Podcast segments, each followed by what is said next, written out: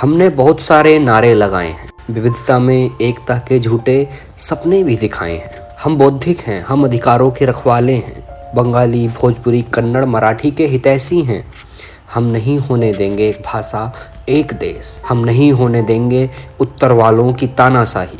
हम नहीं होने देंगे हिंदी का साम्राज्य विस्तार। हम नहीं होने देंगे हिंदी को राजभाषा। चाहे अंग्रेज़ी बांग्ला को लील के, हमारे बच्चों की जुआ से मराठी छीन ले। अंग्रेज़ी चाहे तमिल तेलुगु का नामो निशान मिटा दे। अंग्रेज़ी चाहे किताबों से पंजाबी कन्नड़ हटा दे, पर हिंदी नहीं चलेगी। क्योंकि हमारी विविधता खतरे में पड़ जाएगी। पर इंशाअल्लाह, हम राष्ट्रीय एकता के लिए जान दे देंगे। बिना एक भाषा के, बिना एक दूसरे को समझे, बिना एक दूसरे को जाने, पर कैसे?